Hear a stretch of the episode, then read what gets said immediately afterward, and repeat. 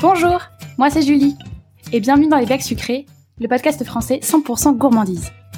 Dans les Becs Sucrés, nous partons ensemble à la rencontre des personnalités qui façonnent le milieu de la pâtisserie, et ceux qui bousculent les codes de la boulangerie. Le but Découvrir leur parcours, ce qui les fait vibrer au quotidien, et leur vision de l'avenir. Salut mon bac sucré Pour ce tout nouvel épisode, j'ai voulu investiguer les concepts de fournil hybride. J'entends par là des concepts de fournil qui ne sont pas uniquement des fournils, mais où l'activité de panification en est une parmi d'autres. Cet épisode et le prochain seront donc dédiés à ce concept-là. Et je te propose dans un premier temps de découvrir Pain Bar qui se situe à Nantes et qui est à la fois une boulangerie et un bar. J'ai voulu comprendre comment est-ce que ce lieu s'était créé et comment est-ce qu'il s'est fait sa place dans le paysage boulanger nantais. J'ai eu la chance de pouvoir m'entretenir avec Antoine, le boulanger de l'équipe. Il faut savoir que Pain Bar, c'est l'histoire de trois copains qui décident de s'associer pour donner vie à un lieu qui leur ressemble autour du pain. Entre deux fournées, Antoine m'a ouvert les portes du fournil pour me faire découvrir cette nouvelle pépite nantaise. Tu m'excuseras d'avance, mon mec sucré, mais la qualité de son sur cet épisode est assez moyenne. J'espère que cela ne te dérangera pas. J'ai en effet réalisé cette interview euh, directement chez Pain Bar à Nantes et la prise de son a été un petit peu mauvaise, donc euh, d'avance, euh, je m'excuse et je te souhaite tout de même une très très belle écoute. Merci Antoine du temps que tu m'accordes aujourd'hui et bienvenue à toi dans les bacs sucrés. Bah, merci à toi de me proposer de podcast. Euh, alors dis-moi Antoine, on va faire connaissance. Est-ce que tu peux te présenter en quelques mots s'il te plaît? Oui, alors donc euh, moi je suis donc Antoine de Montpellier, j'arrive de région parisienne, Montreuil, et puis je suis arrivé à Nantes en décembre 2019. Ok. Euh, à la base je suis juriste et je me suis reconverti boulanger en 2018. Ok. Voilà. Comment est-ce que tu as fait cette euh, reconversion? Comment est-ce que tu t'es formé Alors, quand j'étais juriste, je travaillais pour le pain, juriste RH, je travaillais pour le pain quotidien à Paris. Ah, d'accord, ok. Une enseigne de restauration. Mhm. Ils avaient un projet de boulangerie euh, basé sur le levain et les blés anciens. Et en fait, moi, j'ai pu, euh, par mon travail, aller faire un stage à Cucugnan, chez Roland Feuillas, donc les maîtres de mon moulin. Et ça a été une révélation. Et ça m'a donné envie de passer un CAP pour ouvrir plus tard euh, une boulangerie ou quelque chose. Dans le... Donc j'ai pu se passer le CAP à Paris en 2018. Ok, que tu as présenté du coup en candidat libre? Non, c'était euh, un congé formation. Un congé en tant que salarié, ouais. Ok, d'accord. Tout à fait.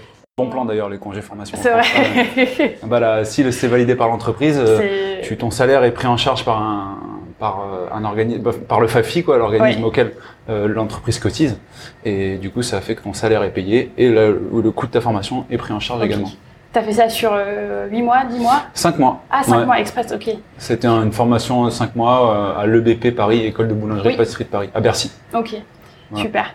Comment est, du coup est né ce projet de pain bar avec tes amis? Est-ce que euh, au début tu pensais euh, te lancer tout seul de ton côté ou c'était vraiment le Ouais, il y avait un projet de boulangerie tout seul, euh, mais on avait aussi parlé d'une boulangerie bar, enfin d'un bar boulangerie comme on veut, parce que là où je travaillais pendant un an à Montreuil, euh, en fait, on vendait le pain à partir de 16h ou 17h le soir. Parce que c'était des fermentations euh, longues mhm. et naturelles. Donc, on commençait le matin tôt. Puis, euh, après cuisson, le pain était prêt vers 15h, 16h. D'accord. Et donc, vu qu'on ouvrait en fin d'après-midi, la clientèle qu'on avait en fin d'après-midi, on la voyait parfois aller boire un verre à droite à gauche, faire des courses. Et on s'est dit, en fait, sur ce créneau-là, si on peut proposer du pain et en même temps un lieu pour s'asseoir, manger un bout, boire un coup, en fait, on réunit euh, deux commerces de quartier, mhm. euh, deux besoins euh, d'une personne en fin de journée, et ça peut en plus allier les deux ambiances, quoi. Le côté boulangerie qui est sympa, le côté bar qui ramène un peu de voilà d'esprit festif. Et de là est, partie l'idée quoi, de, mon expérience de boulanger à Montreuil. Ok, super. Donc les copains se sont greffés du coup sur. Bah, il y avait Clément qui était travaillait chez Ricard. Euh, en événementiel. Donc l'environnement du bar, il était déjà dedans. Bien, oui. Et puis Paul Antoine qui était en train de préparer une reconversion cuisine, parce que c'est un passionné de cuisine. C'est vraiment euh, voilà, le bon timing voilà, en fait, ça, pour vous une heureuse, euh, une heureuse, une heureuse coïncidence de, de voilà. Super. Et donc du coup, l'ouverture de Pain Bar, elle date de quand? Elle date d'un mois et demi là, c'est tout, tout récent. Ouais. Super. Comment est-ce que vous avez été accueillis par, le, par les Nantais ben, Les Nantais nous ont très bien accueillis de manière générale, comme, que ce soit moi en tant qu'individu euh, et, que, ou alors en tant que commerçant, c'est super. Le quartier, enfin, République, là, on est dans un super quartier. Des gens euh, très sympas, très bienveillants. Les Nantais, après, les clients, euh, on doit encore plus se faire connaître en tant que boulangerie. Mhm. Voilà, les gens passent devant le, le bar-restaurant, voient une terrasse, mais le fait qu'il y ait une boulangerie à l'intérieur, c'est pas assez clair parce que nous aussi, on a peut-être pas assez communiquer sur nos façades extérieures. Euh, donc le travail il est à faire là-dessus. On, va aborder ce, ce, point-là un peu plus tard dans l'interview. Euh, je voulais d'abord revenir avec toi sur euh, la gamme que vous proposez de pain. Est-ce que tu peux nous en parler ouais. Quelle est ta pâte euh, en boulangerie? Alors moi, je voulais d'abord travailler avec une, un paysan, donc qui ait ses propres semences, qui ne les mhm. achète pas travaille en bio bien sûr, euh, qui écrase lui-même euh, ses propres récoltes. Je voulais qu'il écrase sur euh, meule de pierre, mhm. meule de pierre type astrier, parce que c'est une meule qui écrase le grain en un seul passage, donc qui échauffe euh, très peu la farine, par rapport à des meules de pierre dans des grosses minoteries qui passent 5, 6, 7 fois, et qui les meules arrivent à 100 degrés presque à la fin, donc la farine est moins fraîche donc moins riche. Et pour le levain, en fait, euh, c'est important d'avoir une farine euh, assez fraîche et, riche. Donc ça, c'était euh, mon critère pour mon fournisseur. Après, moi, pour ma panification, je tenais à travailler 100% sur le vin naturel. Donc faire fermenter juste ma farine et de l'eau mhm. euh, et faire avec ça du pain tous les jours quoi. moi j'aime bien aussi mettre euh, pas mal d'eau dans mon pain pour faire des pains mhm. assez fondants quoi. Donc, euh, tu travailles du coup sur le vin liquide ou le vin dur? C'est plutôt liquide en fait ça dépend si c'est du levain de blé ou du levain de seigle mais le levain de seigle en général il est plutôt il est hydraté à 120%. Donc on considère que c'est un levain liquide. Et est-ce que tu as eu des difficultés à mettre en place ta gamme de pain euh, pas vraiment, parce que c'était la gamme que je produisais déjà quand j'étais boulanger au Fournil éphémère à Montreuil. Là où j'ai absolument tout appris. Bon, mhm. tout appris. Eux-mêmes, ils s'étaient formés à l'école internationale de la boulangerie, euh, la nouvelle école, enfin, elle a plus de 10 ans maintenant, mais dans le sud des Alpes. Et donc, euh, bah, j'ai eu la chance aussi que mon ancien patron, François, vienne m'aider sur les deux premières, deux premières ah, fournées. Voilà, pour mettre en place, voilà, les températures de base. Puis faire les tests avec la farine, bien sûr, voir comment le levain réagit aussi. Donc euh, tout s'est bien passé pour le pain. Fabuleux. Et ta gamme aujourd'hui, elle, est constituée de combien de pains? Alors il y a donc je fais un pain de campagne. Sur cette même base pain de campagne, je fais un pain de campagne aux graines avec courge tournesol, un pain de campagne aux olives, olives noires entières, pain de campagne aux noix. Sur demande, je peux faire des pains 100% seigle ou mhm. des pains euh, de sarrasin, toujours 100% levain naturel. Je fais toujours un peu de focaccia aussi pour l'apéro. Donc c'est un pain italien à l'huile d'olive, ça ça marche bien, beaucoup de gens en font maintenant. À terme, je pourrais développer des d'autres styles de pain comme des pains euh, avec du seigle, avec des graines, mm esprit un peu nordique. Euh, comme les gens me demandent aussi, euh, je développe aussi pas mal la gamme sucrée. Enfin, je développerai pas mal la gamme sucrée parce que là, pour l'instant, je fais juste des financiers, un peu de brioche le week-end, mais à terme, il y aura des biscuits, et peut-être différents styles de brioche. D'accord. Voilà. Et pour le façonnage, qu'est-ce que tu pratiques euh Façonnage, euh, boulage euh, classique, mise en banneton mhm. et, et, fermentation. Donc, je commence le mardi matin vers 8 heures, hein, pas, pas, trop tôt, et on ouvre qu'à partir du mardi 17 h D'accord. Donc en fin de compte, le mardi c'est une fournée en direct, c'est-à-dire à mhm. température ambiante. Donc fermentation de 5 heures, 5 heures et demie. D'accord. Voilà. Mais à partir du mardi après-midi, je prépare mes, je, je pétris à 14h30 ça fermente jusqu'à 18h30 euh, à température ambiante et à mhm. partir de 18h30, je mets au froid toute la nuit. Et comme ça, le pain du mercredi, je le cuis en arrivant à 8 ou 9 h D'accord. Voilà. Ça me permet d'avoir un emploi du temps euh, assez euh, confortable pour un boulanger. Mais parce que aussi on est basé sur l'activité d'un restaurant, donc on, on peut ouvrir que le midi. Dis-moi, les, pièces que tu, que tu façonnes, c'est euh, des, pièces individuelles, des, ah, grosses pièces Non, je fais, je fais des gros pains de, entre 1,4 kg et 1,8 kg et je, le vends, euh, je les vends à la, à la coupe au kilo, comme mhm. sur les marchés. quoi. D'accord. Voilà. Et ça, après, c'est le support pour euh, vos créations en cuisine? Alors après, en cuisine, on fait plutôt des des choses à, à, tartiner, donc on sert avec du pain. Euh, après, il y aura une partie cuisine à part entière non basée sur le pain. Parce que Polo est, chef, donc il veut après développer des cuissons, des, des plats à part entière. Quoi. Euh, on utilise aussi la focaccia comme base d'une euh, bruschetta euh, en cuisine, mais sinon le pain est plutôt mis en valeur euh, dans une petite corbeille avec mhm. les plats. D'accord. Pendant la création de ce projet, quelles ont été les difficultés majeures que vous avez rencontrées tous les trois pour mettre sur pied ce projet? Alors, le, je veux dire, avant l'ouverture? Pendant les euh, travaux Avant l'ouverture, ouais. ouais. Bah, ça, a, ça a été d'apprendre à faire des travaux, vu qu'on n'en avait jamais fait. euh, on, s'est tapé une, un chantier de rénovation, on savait même pas euh, dans quoi on mettait les pieds. Il y avait quoi ici avant le... Il y avait une rôtisserie. D'accord. Voilà, mais on a repris à peu près tout, quoi. Euh, on a retrouvé ce joli carrelage sous des anciens carrelages. Incroyable. Euh, donc ça a été bah, à réussir à bien s'entendre dans des périodes où on est tous face à des difficultés, à de l'inconnu voilà, depuis l'ouverture, euh, ça va beaucoup mieux vu qu'en fait, on, fait des choses qu'on savait déjà faire. Quoi. Bien sûr. Donc c'est, on est chacun sur notre activité, donc euh, ça permet de bien se coordonner. Quoi. Très bien. Et, dis-moi, est-ce que toi, en tant que, boulanger avec ce concept-là, tu cherches un peu à casser les codes de la boulangerie classique? Ouais, non, pas vraiment, euh, pas vraiment. Enfin, je cherche à, à faire du pain euh, qui respecte euh, les champs de blé, qui, Mhm. enfin, qui est un pain si c'est fermenté au levain et que le blé est de bonne qualité, c'est-à-dire non traité, bio, euh, que la farine est de bonne qualité. En général, meule de pierre, c'est mieux parce que ça garde le germe.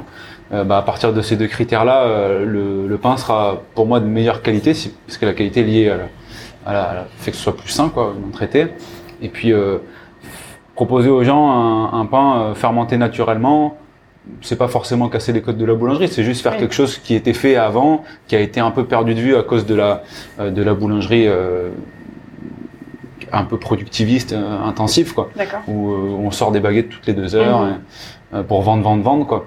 Et c'est des pains qui, qui ont parfois moins de goût, qui se gardent moins, qui sont plus difficiles à digérer. Voilà. Les pains au levain, ils se gardent plus, ils ont plus de goût, ils sont plus faciles à digérer. C'est vrai. Donc voilà.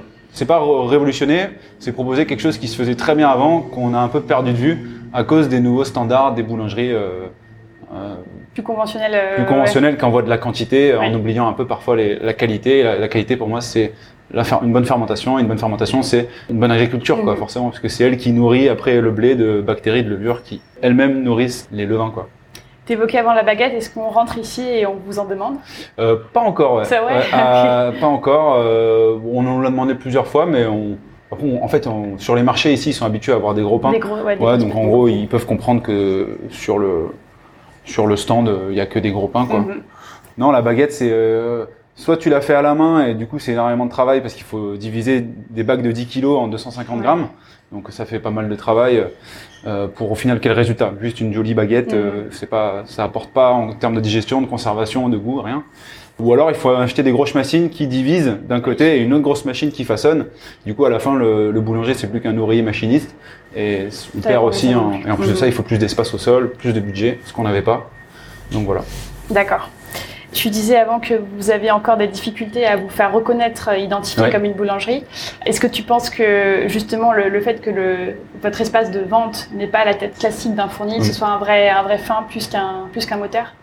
Euh, oui, clairement, parce que les gens passent devant et ça ressemble à il y a une terrasse, euh, on- de l'extérieur on voit le bar, Ouais. donc clairement euh, on n'est pas visible comme une boulangerie. Euh, on l'a pas marqué en plus, on n'a pas marqué boulangerie alors que j'ai le droit de le marquer vu que j'ai le CAP et que je fais des pains sur place. Donc on va marquer boulangerie et on espère que le bouche à oreille euh, continue à faire son travail Bien pour que les gens rentrent et euh, acheter du pain quoi. D'accord. Revenons un peu sur les, du coup, sur les horaires d'ouverture qui sont celles de, Ouais. de, de Non. la restauration. Est-ce que euh, pour toi ça c'est un, c'est un vrai, est-ce que c'est un problème? Est-ce que ça freine les ventes ou c'est, euh, ça vient simplement juste euh, cibler une autre clientèle? Euh, enfin, on, c'est clair que moins, euh, moins on ouvre, euh, moins on fait de chiffres. c'est- Mais en vrai, moi, vu que je fais pas de baguette, pas de viennoiserie, Oui.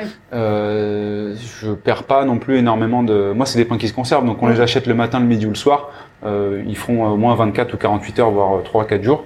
Donc, euh, le, le client du quartier ou le client qui décide de venir ici euh, pour acheter le pain, il, il sait que nos horaires sont ceux-ci et il fera en fonction. euh, D'accord. voilà, euh, il y a, dans le quartier, il y a des boulangeries qui font des très bonnes viennoiseries. Celui qui veut une viennoiserie, Il va il à la viennoiserie. C'est- C'est pas le même métier, hein. Honnêtement. euh, Faire des bonnes viennoiseries, c'est c'est un métier à part entière. Moi, je pouvais pas faire du pain, euh, un peu le service, gérer le, le projet, et faire de la. C'est Pareil, c'est aussi des machines, de l'espace pour le frigo euh, Ouais, et de la matière pas- première aussi en plus, euh, Mm. voilà, à gérer. Donc le beurre, Tout à fait. voilà. Donc c'est un choix. D'accord. Et euh, est-ce que euh, votre clientèle, il a fallu euh, l'éduquer d'une certaine manière à votre, à votre concept? Sans la volonté d'éduquer, parce que c'est un peu prétentieux, on Bien informe juste ce que c'est, quoi. Mhm. On informe juste, on se gêne pas pour dire ce que la baguette est et nous ce que les pains au levain sont, ou que même les pains euh, hors, la baguette, il y a aussi d'autres pains qui sont euh, juste pas terribles par rapport à ce que les pains au levain peuvent euh, proposer. Donc on, non, non, on informe juste et puis euh, les gens- après, de toute façon, c'est la dans la nourriture, c'est le goût qui fait la différence. Bien sûr. ouais. Moi, je préfère pas trop en par- enfin pas trop en parler et que le client revienne. Ah, il était bon votre pain. Et à ce moment-là, bah, on peut leur rajouter. Bah, vous voyez, ça c'est lié au levain. Le levain, euh, c'est quelque chose de naturel. C'est lié au champ de blé, c'est tout ça. D'accord. Parmi les gens qui viennent consommer, euh, prendre un verre, etc., est-ce que, je sais pas si tu as une idée de la proportion de personnes qui repartent du coup euh, concrètement avec un morceau de pain chez eux? Euh, alors le- le- l'idée de, enfin les, les gens qui goûtent le pain à table, il y en a quelques-uns quand même qui, a, en venant payer l'addition, euh, repartent avec un bout de pain. D'accord. Parce qu'en fait, on, est le- on peut acheter du pain jusqu'à 23 heures chez nous, vu que le restaurant ferme à 23 heures. Enfin, le, le lieu ferme à 23 heures. Euh, mais euh, c'est pas non plus euh, tout le monde. En tout cas, ce qui est sûr, c'est que nous, à chaque client, on informe qu'on fait boulangerie. Mais pour le moment, le chiffre d'affaires est principalement lié à, au bar et au restaurant. Au bar, Voilà. Le, le- la boulangerie, c'est encore euh, petit, quoi. Il y a Mhm. encore beaucoup euh, à faire. D'accord. Mais ça fait qu'un mois et demi et j'espère que ça va se développer. prendre les choses les unes après les autres. Super. Pour euh, revenir toi un peu sur ta compréhension du milieu boulanger, qu'est-ce que tu perçois comme évolution entre euh, bah, du coup ce que tu as vécu chez, chez Pas Quotidien, Ouais. euh, ta formation en CAP, l'installation maintenant, est-ce que lié- tu, tu vois des, des changements qui s'opèrent dans le milieu boulanger? Bah euh, ouais, je pense que le, beaucoup de gens comprennent l'intérêt du levain, la fermentation au levain. Enfin, les fermentations de manière générale dans la Mhm. nourriture, c'est des gens sont en train de réaliser les bénéfices. Et puis pour la boulangerie, ouais, le, les farines bio, ça fait un moment que les boulangers, euh, enfin, se fournissent en farine bio parce que c'est un, un, un produit que les gens demandent de plus en plus. Le levain, c'est encore une autre étape dans le pain, mais de plus en plus de gens euh, y arrivent notamment grâce à cette école, euh, Mhm. l'école internationale de la boulangerie, là, qui est dans le sud des Alpes, qui euh, depuis 10 ou 12 ans maintenant forme des, plein de promotions en fait et qui SM partout dans la France et à l'étranger d'ailleurs et qui, en fin de compte, ouvre des boulangeries en proposant des pains au levain et en communiquant sur Bien sûr, ouais. les bénéfices du pain au levain. Donc la, la tendance, elle est dans ce sens-là en fait. Mais ce Mhm. n'est- ce n'est ni plus ni moins qu'un retour à ce qui se faisait à, ouais. je sais pas combien d'années, je dirais 50, 60 ans, mais c'est peut-être euh, un peu plus, mais euh, voilà. Ok. Sinon, euh, les gens, ils en ont marre, je pense, du pain blanc, qui a pas trop de goût, qui sèche vite, quoi.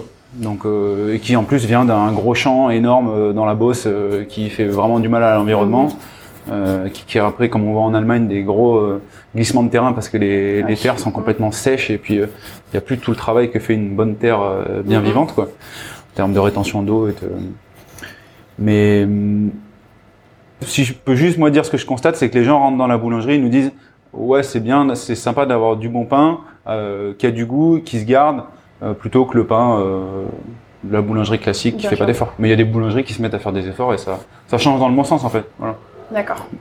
Et toi, en tant qu'artisan boulanger, est-ce que tu, tu as déjà rencontré des confrères ou tu, tu- tu apprécies énormément leur approche? Est-ce qu'il y a eu quelqu'un euh, qui t'a marqué dans ton parcours? Bah déjà il y a eu la révélation à, à Cucugnan, Ouais. c'est-à-dire Roland Feuillas c'est quand même quelqu'un de d'emblématique. Mhm. Il a fait beaucoup je pense pour euh, des gens qui sont reconvertis euh, vers la boulangerie ou les gens qui ont été boulangers et qui ont évolué.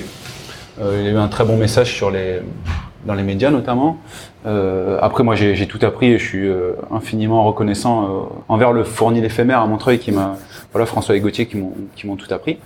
Après, il y avait à Paris aussi quelqu'un qui faisait des choses euh, très bien. C'était Maxime Bussy, s'appelait le Bricheton, dans le 20e rue de la Réunion. Et lui, il avait une super démarche parce qu'il sélectionnait des farines issues de variétés euh, dites anciennes, un peu rares. Et puis, il maîtrisait vraiment les panifications. Ça Mhm. faisait des pains qu'on qu'on goûtait pas ailleurs. Il y a eu aussi la ferme d'Orvilliers euh, en Eure-et-Loire. Voilà, c'est des, des paysans boulangers, mais qui, qui, qui gèrent des grandes surfaces, contrairement à des paysans boulangers qui ont que quelques hectares. Eux, ils ont euh, voilà, plus de 50 ou bientôt Mm. plusieurs euh, centaines d'hectares qui vont convertir en bio, sur lesquels ils font pousser des variétés euh, plutôt anciennes. Euh, et eux, ils vont pouvoir, par leur puissance de, de Oui. frappe, Mm. vraiment changer les choses. Quoi. D'accord. Euh, voilà, donc j'ai, j'ai- voilà, il y a plein de personnes qui m'ont inspiré. Dans, voilà. Super, merci. Et si tu as un conseil à- ou des conseils à donner à, à des personnes qui souhaitent ouvrir un fournil ou un concept euh, un peu hybride comme celui que vous proposez ici, qu'est-ce que tu leur dirais? Bah, faites-le. Il faut y aller. Euh, non, je sais pas, il y a plusieurs personnes qui m'ont dit qu'il y, avait qu'en France qu'on mettait euh, la boulangerie dans une case, la restauration dans l'autre. Oui. Euh, apparemment, en Amérique du Nord, c'est ou dans les pays anglo-saxons, il n'y a pas de mal à mélanger en fait plusieurs commerces en même temps.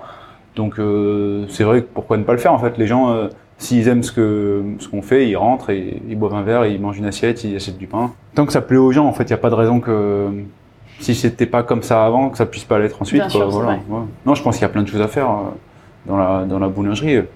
Pas que faire des baguettes, viennoiseries, brioches, Ouais. et voilà. Il y a d'autres modèles qui existent. D'autres modèles, qui- ben, ouais. il doit pas y en avoir 36 000 non plus, mais bon, voilà, c'est. D'accord. Ouais. Dis-moi, est-ce qu'il y a des actualités Qu'est-ce que vous souhaitez mettre en place dans les mois qui viennent pour euh, votre activité? Bah, on souhaite faire. euh, bah, il y a une partie vraiment bar qu'on souhaite faire vivre avec de l'événementiel, donc c'est-à-dire des concerts. euh, voilà, il y a le, le festival Culture Barbare, euh, qui est une association euh, qui est fondée et basée à Nantes. À Nantes, ça, ça bouge pas mal, donc on a envie de faire partie de ce, cette dynamique-là. Euh, le restaurant, on va pouvoir développer euh, un peu plus les plats. Voilà, avec des choses euh, un peu plus euh, cuisinées. Là, on est sur une carte été, on est que trois aussi, donc on est limité en termes de voilà. Mais si à terme on peut recruter, on pourra développer ça. Et puis bien sûr développer la vente de pain, Mhm. développer la gamme sucrée et vendre peut-être aussi. euh, on vend déjà deux trois bars dans le quartier. Euh, Ah, voilà, bah, des bars restaurants et peut-être qu'on pourra développer un peu ça quoi. Mais on veut vraiment euh, lier euh, l'alimentation saine et le côté commerce de bouche ali- lié à l'alimentation à un commerce festif aussi. Quoi. On Donc, veut que ouais, les deux soient un peu mélangés. Quoi. On tient à cette double identité. Voilà. Moi, où est-ce qu'on peut retrouver l'actualité de Pambar? Bah, c'est painbar.nantes sur euh, Instagram, sur Facebook aussi, et on a un site internet painbar.fr. super, je te remercie. Voilà. Merci. Antoine, toi. merci beaucoup de m'avoir Bah, accordé un petit peu de temps aujourd'hui Ouais. et euh, beaucoup, beaucoup de réussite pour Pambar. Merci, c'est gentil. Et voilà mon bac sucré. Si toi aussi tu souhaites boire un coup et manger du bon pain, je te donne rendez-vous chez Pain Bar à Nantes, ouvert depuis juillet dernier. J'espère que cet épisode t'aura montré à nouveau les champs des possibles qui existent quand on décide d'entreprendre dans le secteur de la boulangerie et pâtisserie.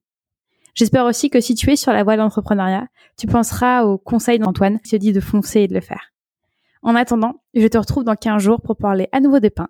Cette fois-ci, on mettra le cap sur Bordeaux. Mais je ne t'en dis pas plus. Entre-temps, s'il te plaît, n'oublie pas de partager les actualités du podcast sur les réseaux et de mettre un maximum d'étoiles sur Apple Podcast. Ton coup de main est vraiment très précieux. Merci beaucoup et à très vite.